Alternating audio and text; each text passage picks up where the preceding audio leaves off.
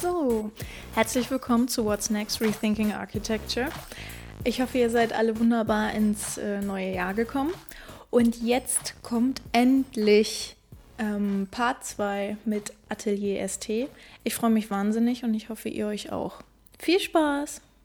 Und die große Schwierigkeit ist, wie bekomme ich überhaupt ohne großen Kran Schalelemente dort rein? Wie kommt der Beton Genau, rein? das habe ich mir auch gedacht. Und da haben wir uns natürlich mit dem Tragwerksplaner halt verständigt, dass wir mit ähm, ganz kleinteiligen Schalelementen arbeiten. Mhm. Ähm, die Betonpumpe bekommen wir rein. Wir bauen erstmal einen Schaltisch, dass wir diese große Decke erstmal betonieren können, um darauf zu arbeiten. Und dann wird es so sein, dass wir uns wahrscheinlich innen drin, wie in großen Werkhallen oder wie in so einem Betonfertigteilwerk, dass wir uns innen drin eine kleine Kranbahn bauen, wo dann Kleinstteil oder kleine Schalelemente eben von links nach rechts transportiert werden können. Ja, wahnsinnig interessant. Also auch das, ähm, dass man so ein Raumerlebnis schafft und was Hand in Hand geht mit, mit so einer äh, einzigartigen Atmosphäre, die man da kreiert. Das ist wirklich hervorragend. Ähm, aber ihr habt nicht nur Wettbewerbe dieses Jahr gemacht, sondern ihr habt auch die Fertigstellung vom Kunsthaus in Göttingen gefeiert. Wenn ich da richtig. Feiern wir noch. Ah, die feiert ihr noch. Okay. Ist noch in den, in den Endzügen. Ah. Aber ist es, schon, ist es schon so, wie ihr es euch gedacht habt in der Entwurfsphase? Ist es so geworden oder? Also ehrlich gesagt muss man sagen, es ist ganz erstaunlich, jetzt so zum, zum Schluss, wirklich so in den letzten Zügen, wenn man durchs Haus geht und sich so an die Zeit zurückerinnert, das war ja im Frühjahr 2016, wo wir damals den Wettbewerb gemacht haben, es ist ganz erstaunlich, dass fast alles genauso umgesetzt wurde, bis auf vielleicht das Material der Fassade, aber äh, Mhm. innenräumlich äh, oder alle sozusagen äh, Räume, Sequenzen ähm, haben wir komplett durchgehalten. Es war ein extrem langer Weg bis dahin und auch ein großer Kampf. Architektur ist jeden Tag ein Kampf, aber ganz besonders auch bei, dem, bei diesem Kunsthaus mit den ganzen vielen ähm, Leuten, die da mitreden und Ja. öffentlichen Trägern. Ähm, aber am Ende des Tages zählt immer durchhalten und ähm, es bewährt sich sozusagen, ne, dass man sozusagen so lange auch durchhält und für seine Architektur kämpft, dass wenn man diese Wettbewerbspläne anschaut und das jetzige Ergebnis, das doch sehr, sehr nah beieinander ist. Und was wolltet ihr dem Besucher für Emotionen und Gefühle transferieren? In dem Entwurfsgedanken, also man stellt sich ja immer vor, oh, dann soll der Besucher sich so und so fühlen und das erleben und das soll vermittelt werden. Und wie bekommt man das dann tatsächlich in dem Gebauten hin? Dass auch jemand ohne Fachwissen weiß, ah, jetzt verstehe ich, was hier gemacht werden sollte, was wir erleben sollen. Also übergeordnet würde ich von außen gern beginnen wollen, weil das war eine Hauptintention, dass wir uns auf zwei Erzählsträngen dem Entwurf genähert haben. Das Mhm. eine ist, dass wir das aus dem Kontext entwickelt haben. Das heißt, das Kunsthaus steht zwischen den ältesten Häusern der Stadt. Das eine davon, das äh, linke Gebäude, gehört sogar zu den ältesten Häusern von Deutschland. Das ist von 1382 und das daneben ist von 1442. Ja. Das sind wirklich ganz uralte Häuser. Das ist die Archäologie war da eingespannt und auch der Denkmalschutz. Und wir haben zum einen gesagt, ähm, das Haus möchten wir gerne aus dem Kontext entwickeln, so das Gefühl hat, es ist Teil davon, es steht schon immer da. Und der zweite Erzählstrang ist, sollen dort eben ähm, viermal im Jahr äh, Wechselausstellungen stattfinden mit internationaler Strahlkraft, dass wir das Haus eben auch auf, dem, auf der internationalen Karte von Kunsthäusern verorten. Also der Steidel, der Gründungsdirektor, Mhm. hat vielleicht ein bisschen äh, zu vieles Guten oder vielleicht dick aufgetragen, mal gesagt, das ist so auf dieser Karte äh, Paris, London, New York, Göttingen. So. ich kann ein bisschen schmunzeln und man muss auch ein bisschen größenwahnsinnig sein, aber vielleicht 50 Prozent davon haben wir schon versucht, dass es schon wahrgenommen wird, ganz deutlich in dieser Straße als ein Haus der Kunst, als ein Haus der Kultur, als ein öffentliches Gebäude und gleichzeitig schmiegt sich das aber schon ein in diese mittelalterliche Fachwerkstruktur. Und es ist zum einen eben diese Fachwerkhäuser graben mal je Geschoss in den Straßenraum rein. Ja. Also sie haben so minimal Footprint und je Geschoss grabt es immer ganz leicht in den Straßenraum. Diese Fachwerkstrukturen. Und sie haben halt so ein Steildach. Und das haben wir übersetzt und transformiert und haben gesagt, auch unsere Geschosse graben immer in diesen Stadtraum oder graben nach links und rechts in dieser Lücke aus. Einmal, um das zu verorten, gleichzeitig aber wieder, um wirklich maximalen Ausstellungsraum innen drin zu generieren. Mhm. Wir haben jeden Zentimeter der möglich war in diesem Bebauungsplan, haben wir ausgequetscht. Ja. Also wir haben die Höhe komplett ausgenutzt, wir haben die Breite und Tiefe komplett ausgenutzt. Und das Besondere ist danach, dass es eben von außen ein sehr geschlossenes Gebäude ist, weil im Inneren des Gebäudes ähm, vorzugsweise Grafik und Medienkunst gezeigt wird, also Kunst, die wenig Tageslicht braucht. Deswegen gibt es pro Geschoss nur ein Fenster, das eher als Rauchöffnung dient. Mhm. Und ist aber wirklich sehr geschlossen, so ein geschlossener Körper, wie so ein Warenhaus oder wie so ein Lagerhaus. Und im Inneren, das vermutet man dann gar nicht, wenn man dann das Gebäude betritt, ähm, dann hat man als Besucher wirklich ein Raumerlebnis, was man nicht erwartet. Also man hat ein Treppenhaus, was über mehrere Geschosse geht, mit Galerien, mit Lufträumen. Ähm, es gibt ganz zum Schluss des Rundgangs gibt es einen großen Lecture Room, so einen Veranstaltungsraum, der eine große Verglasung hat, wo man mit einer Dachterrasse über die Stadt guckt. Mhm. Und zwischendrin sind es eigentlich dann die dienenden Räume, der Ausstellungsraum als klassischer White Cube. Das erwartet den Besucher. Also ich glaube, das beantwortet sicherlich auch die Frage und es sind jetzt schon die ersten äh, Leute und Künstler, die so beim Steidel ein- und ausgehen und mhm. die das Haus jetzt sozusagen schon anschauen und durch die Baustelle mal laufen und jeder denkt, ja, die düstere Straße, das ist die Adresse von dem Gebäude und du hast die kleinen Fachwerkhäuser und das von außen fügt sich ganz wunderbar ein und ist recht geschlossen und dieses Raumwunder oder Raumerlebnis, was es ist, das vermutet absolut niemand. Ja? Also du wirst ja. begrüßt von, von einem hohen äh, Luftraum und hast sozusagen auch diese Ausstellungsräume, die absolut überraschen durch eine, eine, Großzügigkeit, also sowohl von den Quadratmetern als auch in der, in der Höhe und somit eroberst du dir das Haus und würdest von außen das absolut nicht vermuten. Und natürlich kannst du, wenn du als Besucher im Erdgeschoss reinkommst, auch durchgehen. Irgendwann gibt es sozusagen auch diesen begehbaren Innenhof, den man von außen auch absolut nicht erwartet, wo jetzt der mhm. ein kleiner Kunstpavillon noch äh, drin steht und ähm, verschiedenes Grün ist. Es, es, wird ja also sozusagen ein Kunstquartier und ein Kunsthof und das ist auch immer sozusagen unser Entwurfsziel, dass du mit Raumerlebnissen spielst und Überraschungen schaffst. Ja? So Architektur auch auf den zweiten Blick. Du ja. musst nicht immer laut von außen sein und großartige, leuchtende, blinkernde Gebäude irgendwie schaffen, sondern so auf den zweiten Blick, die sich einfügen, die ganz kraftvoll sind, die einfach da stehen ja, und auch ihre, ihr Selbstverständnis da in diesem historischen Stadtraum irgendwie haben, dass die automatisch dazugehören, eine neue Zutat sind, sich integrieren, aber von innen sozusagen dieses Raumwunder oder Raumerlebnis auch einfach spielen. Mhm. Und wenn wir jetzt nochmal so einen Blick in die Zukunft werfen, äh, es gibt ja jetzt schon viele Leute, die diese Virtual Reality Brillen haben. Und wenn man sich fragt, in welche Richtung Architektur steuert ähm, in Bezug auf Artificial Intelligence, ähm, muss man sich da besonders vorbereiten oder bereitet ihr euch vor oder ist das gar kein Thema?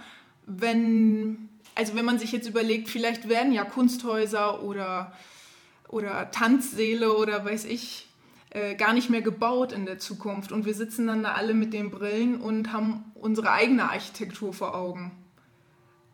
Hm. Also für uns ist das eher so ein düsteres Szenario. Das ist aber, glaube ich, eine sehr subjektive Einschätzung. Ich glaube, da kann man jetzt andere Fragen, die würden jetzt begeistert mhm. Antworten geben und sagen, das wird die Zukunft sein, allein im Zimmer zu sitzen mit Reality-Brillen äh, und ja. ähm, so, so, eine Art äh, Fake-Realität erleben. Ja. Und ich glaube, dass wir, würde es vielleicht als konservativ bezeichnen, aber konservativ im Positiven, dass wir an der wirklichen Realität interessiert sind, die es einfach gibt und ja. diese Realität einfach schön machen wollen. Und diese Realität kann man eben nicht nur einfangen mit visuellen Reizen, weil das ist das Einzige, was diese Brille kann, mhm. ähm, sondern um einen Raum zu erfahren, bedarf es eben aller Reize und aller Sinne. Das heißt, ein Raum nehme ich unbewusst auch über den Geruch wahr, ein Raum nehme ich wahr über äh, die Haptik, wenn ich die Wände mhm. berühre, wenn ich äh, den Klang erlebe ob ich über einen Marmorfußboden laufe oder über, einen, oder über Eichendielen, die knarren und so weiter und so fort. Ähm, und ich glaube, das alles gehört dazu, um einen realen Raum zu erfahren. Und das ist das, wo es, glaube ich, ähm, in der heutigen Zeit noch nur wenige Architekten gibt, die wirklich qualitativ hochwertige Räume äh, vermögen zu schaffen oder zu kreieren. Ja. Und das ist eigentlich unser Ziel. Und deswegen finden wir die Digitalisierung ähm, auf jeden Fall richtig und auch richtig gut, was die Arbeitsprozesse betrifft. Mhm. Also, was wir jetzt gerade machen, äh, du sitzt in München, wir in Leipzig und wir können ein Interview führen, wir ja. sehen uns oder hören uns. Das ist toll. Wir können mit unseren Studierenden in Darmstadt Vorlesungen halten über digitale Prozesse, wir können uns Pläne zeigen lassen, wir können uns austauschen, äh, virtuelle Modelle vielleicht angucken, wobei wir auch die physische Erlebbarkeit von Modellen mehr schätzen. Also wir bauen große Modelle, kleine Modelle Ähm, das wäre jetzt genau der Punkt, den ich geantwortet hätte. Also wenn ich die Wahl hätte zwischen so einer Brille, ja. Ja, würde ich lieber in das reale Modell schauen, wenn ich nicht die Chance habe, es vor Ort anzuschauen. Also das physische Modell wird, glaube ich, unterschätzt und wird auch äh, gerät in Vergessenheit. Also wir sind absolute Befürworter und das kann auch keine Brille etc. ersetzen. Du brauchst deinen eigenen Blick auf die, auf die Dinge und Raumstimmung. Du kannst noch so viel rendern, kannst noch so toll Raumsequenzen äh, erzeugen auf einem mhm. 2D-Bild sozusagen ne, oder dreidimensionalen Bild. Das ersetzt niemals die Architektur vor Ort und ähm, eine kleine Hilfe ist einfach anhand des Modells. Was man vielleicht noch sagen, was man ergänzen könnte, wo man es gut vergleichen kann, ist mit dem Buch. Das Buch wurde schon ganz oft tot gesagt und das Buch wird sterben und wir ja. alle nur noch ähm, digital lesen. Und das Buch, auch wenn es mehrfach tot gesagt wurde, ähm, erlebt ja gerade so eine so eine neue Renaissance. Und was man aber sagen muss, die Bücher, die wirklich gedruckt werden, das sind die von hoher Qualität, mhm. wo es auch ein haptisches Erleben gibt, wo es einen schönen Leineinband gibt, wo die Papiere gut sind, wo ich das Papier riechen kann und fühlen kann. Und die, die billige Bücher gemacht haben, die sind verschwunden und da gibt es nur noch Texte im Internet und das ist auch zu Recht so. Mhm. Und so wird es, glaube ich, auch der Architektur gehen. Also die Qualität wird sich durchsetzen. Es gibt doch immer mehr so eine kleine Gruppe an wirklich guten Architekten weltweit, die eben Architektur wie Maßanzüge planen und ja. wir hoffen, wir gehören damit dazu und ähm, geben uns da große Mühe. Und es gibt halt die andere Gruppe, die einfach ähm, nur effizienzgesteuert und ähm, dem Markt gesteuert, also schnell, billig, ja. Ähm, ja, gebauten Raum irgendwo hinknallt. Ähm, das wird aber, glaube ich, zurückgehen und die Qualität wird, glaube ich, zunehmend ähm, wieder die Oberhand gewinnen. Okay, also doch durchaus positive Einstellung Richtung Zukunft. Ich habe auch schon viele andere gehört, die dann Angst haben, sie werden von irgendwelchen Robotern ersetzt und äh, sind dann quasi arbeitslos und überflüssig. Aber das ist. Da darf man keine Angst haben. Das ist das, also, der Beruf, wenn man was nicht haben darf, dann ist es Angst. Ja. Du musst äh, positiv in die Zukunft gucken und äh, frohen Mutes in den Tag gehen. Sehr gut. Okay, dann. Du musst einfach aufpassen, dass du dich nicht abschaffst selber als Architekt. Ja? Genau. Also passiert uns ja und es immer mehr Roboter und wie die ganzen auch Firmen und äh, Hausbaufirmen, ja, wie, ja, wie ja. heißt, du musst einfach deine, deine Nische finden und dich unersetzbar machen. Also der kreative Kopf wird sich letztendlich durchsetzen. Qualität setzt sich immer durch. Mhm. Dann, Auch wenn es manchmal ein Stück dauert. ja. Letzte Frage. Was ist Architektur für euch? Wenn es geht in einem Satz, wenn nicht, dann noch mehr ähm, für uns Architektur tatsächliches Raumerleben, das uns berührt und ergreift. Oh, okay. du hast gesagt, ein Satz. Ja, das war perfekt, perfekt. Ich dachte nur, ähm, also es gibt Leute, die müssen da länger drüber nachdenken, aber es kam so aus der Pistole geschossen.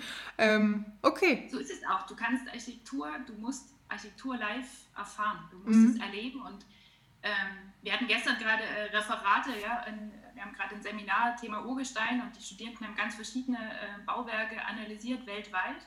Und teilweise waren auch Sachen, wo man selber kritisch war. Und sagt, am Ende des Tages kann man erst was zum Gebäude sagen, wenn du vor Ort da warst. Also reell. Ja? Du musst es einfach erleben. Mhm.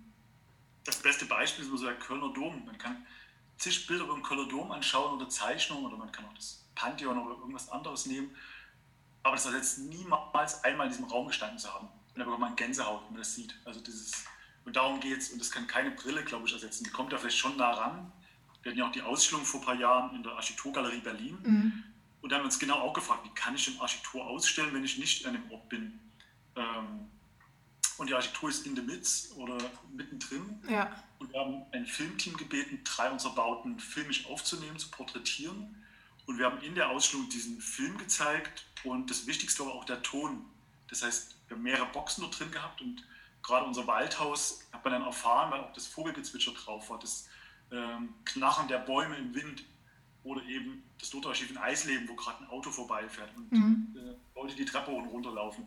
Und über das visuelle Bild und den Klang, das ist dann schon so ein bisschen bei diesem Virtual Reality, ja. haben wir die Besucher der Ausstellung schon ein Stück näher an unsere Architektur gebracht aber niemals schafft man es, das Erlebnis äh, zu erzeugen, wenn man tatsächlich in dem Raum steht.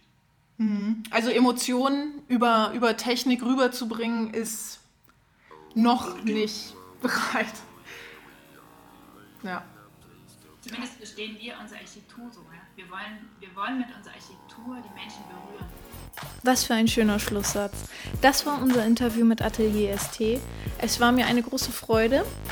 Ich hoffe, es hat euch auch gefallen und bei Fragen, Anregungen, Kritik, ähm, schreibt mir bitte und lasst mich wissen, falls ich irgendwas verbessern kann, eurer Meinung nach.